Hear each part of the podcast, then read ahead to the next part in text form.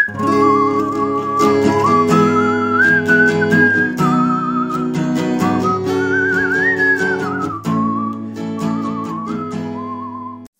לכולם, אנחנו בשיעור השישי בסדרת השיעורים על הגדה של פסח ואנחנו עוסקים במוטיב הרביעי מחמשת המוטיבים שחכמים תיקנו לנו להגדה, אמירת פסח, מצה ומרור.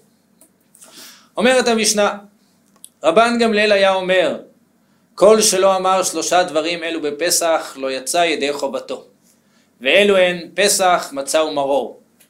פסח על שום שפסח המקום על בתי אבותינו במצרים, מצה על שום שנגאלו אבותינו ממצרים, מרור על שום שמררו המצרים את חיי אבותינו במצרים. המוטיב הזה הוא נשנה בלשון שונה מכל המוטיבים האחרים. רק פה נאמר, כל שלא אמר שלושה דברים אלו בפסח, לא יצא ידי חובתו. והדברים צריכים תלמוד. וכי באמת? קיימתי את כל הסדר כהלכתו, אכלתי מצה ומרור, סיפרתי ביציאת מצרים, התחלתי בגדוד, סיימתי בשבע, עשיתי הכל הכל הכל. רק פסח מצה ומרור לא עשיתי. כלום לא נחשב, לא עשיתי שום דבר. נחלקו בזה, נחלקו בזה הראשונים בביאור הדבר, ונראה את שיטת הר"ן. אומר הר"ן, כל מי שלא אמר שלושה דברים אלו בפסח לא יצא ידי חובתו, כלומר לא יצא ידי חובתו כראוי, אבל לא יצא ידי חובתו כלל, לא כאמר. אומר הר"ן, לא, ברור, אפשר להגיד שאדם שלא אמר שלושה דברים הללו לא עשה כלום. הוא לא עשה משהו מושלם. ראוי להגיד אותם, צריך להגיד אותם, אבל ברור שגם בלעדיהם קיימת מצווה. הרמב"ן במלחמות אומר דבר מאוד מעניין בנקודה הזאת, גם הוא אומר כמו הר"ן שלא יצא ידי חובתו, אין הכוונה שלא יצא כלל, אלא שלא יצא מצווה מושלמת. כיוצא בה, אומר הרמב"ן במלחמות בברכות, כל שלא אמר ג' דברים אלו בפסח, לא יצא ידי חובתו, ולא שיהיה צריך לחזור ולאכול פסח, מצה ומרור. שוב, לא יצא ידי חובת מה? פשטות הדבר, לא יצא ידי חובת סיפור יציאת מצרים. ועל זה ראינו את הר"ן, שאומר, לא, אין הכוונה לא יצא בכלל, אלא לא קיים את המצווה כתקנה. אבל הרמב"ן אומר, הוא לא צריך לחזור לאכול פסח מצה ומרור. זאת אומרת, כל שלא אמר שלושה דברים אלה בפסח, לא יצא ידי חובת פסח מצה ומרור, זאת אומרת, לא קיים מצוות אלו כהלכתם. לפי הר"ן, הדין של אמירת פסח מצה ומרור זה דין בסיפור יציאת מצרים. חשוב בסיפור יציאת מצרים, לא קריטי, לא מעכב, אבל חשוב להדגיש פסח מצה ומרור. אבל הרמב"ן מבין שזה בכלל לא דין בסיפור יציאת מצרים. זה דין באכילת פסח, זה דין באכילת מצה, זה דין באכילת מרור. כל שלא אמר פסח זה על שומה, לא קיים כהלכתו את חיוב מצוות אכילת פסח. וכל שלא אמר מרו, מצה זו על שומה, לא קיים כהלכתה את קיום מצוות המצה.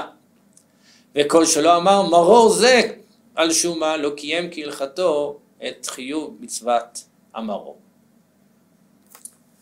ברמב"ם שראינו ודיברנו עליו, עולה פירוש שלישי אני חושב לגמרא, כמובן בכיוון של הר"ן, שהחיסרון הוא בסיפור יציאת מצרים, אבל הרמב"ם, הרמב"ם אומר בהלכה A בפרק ז' מלכות חמץ ומצה, כל שלא אמר שלושה דברים אלו בליל חמישה עשר לא יצא ידי חובתו ואלו הן פסח מצה ומרור וכולי, הוא מסיים הרמב"ם ודברים האלו כולן הם הנקראים אגדה.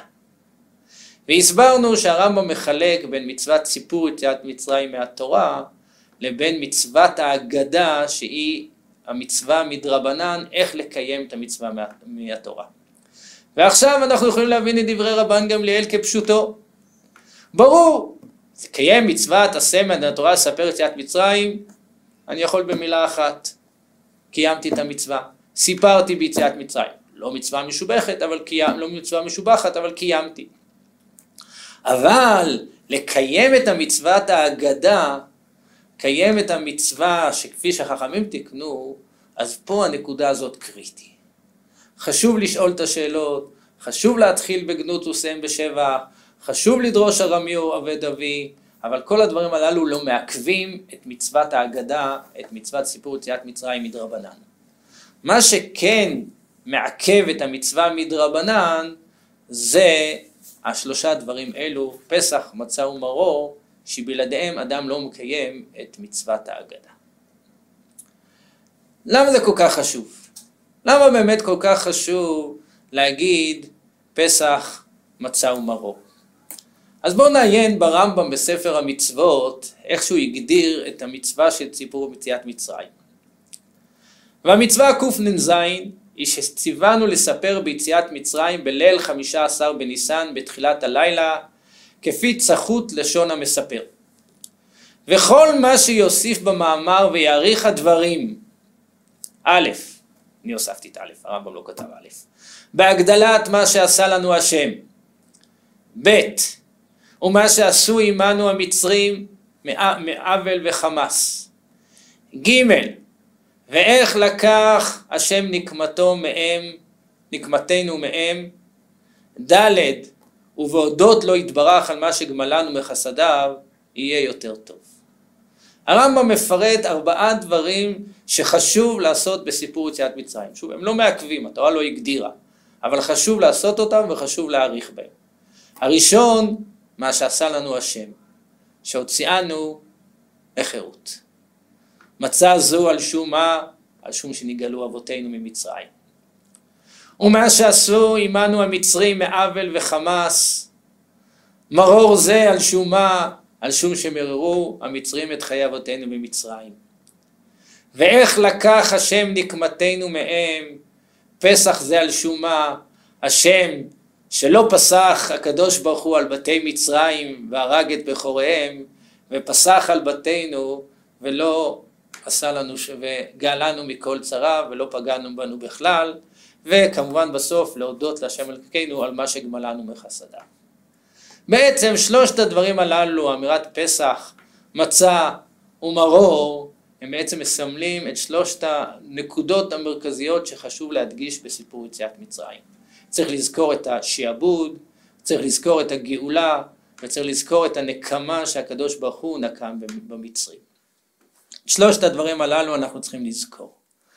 וכאן רבן גמליאל לימד אותנו נקודה מאוד חשובה, סיפרנו ביציאת מצרים, הערכנו, שאלנו, הכל, אבל בסוף אנחנו צריכים לדעת ממה אנחנו יוצאים, מה הנקודות המרכזיות שאיתן אנחנו ממצרים, וכמו כל מורה טוב, רבן גמליאל מלמד אותנו לסכם.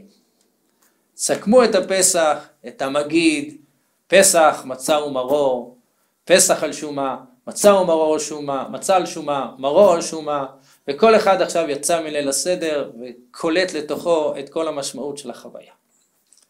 ולסיום אני רוצה להוסיף עוד נקודה, שאולי בה הרמב"ם חולק על הרמב"ן. הרמב"ן ראינו שאומר שהחובה להגיד פסח, מצה ומרור זה חיוב בהלכות הפסח, בהלכות המצה, בהלכות המרור. והרמב"ם אומר שזה חיוב בהלכות סיפור יציאת מצרים. אבל אם נשאל את עצמנו, ללא רבן גמליאל, פסח על שום מה, למה אנחנו אוכלים קורבן פסח? כי קורבן פסח זה קורבן של גרות, ועם ישראל נכנס בגרות, בקורבן ובטבילה ובמילה, כמו כל גר שנכנס בקורבן, במילה, בטבילה ובקורבן.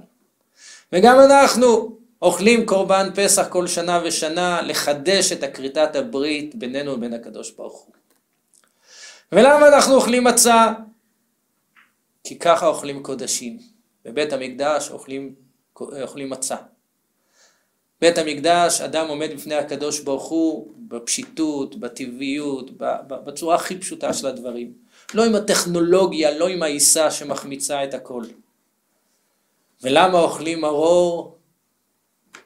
תשאלו כל עקרת בית, יחד עם החלבון ויחד עם הפחמימה, חייב להיות גם ירק. זה צורת הסעודה. אנחנו אוכלים בפסח בקורבן פסח, פסח, מצה ומרור, שבעצם זה סעודה שאנחנו, זה סעודה שאנחנו אה, אה, אוכלים משולחן גבוה, הקדוש ברוך הוא מכניס אותנו בברית ונותן לנו סעודה שלמה.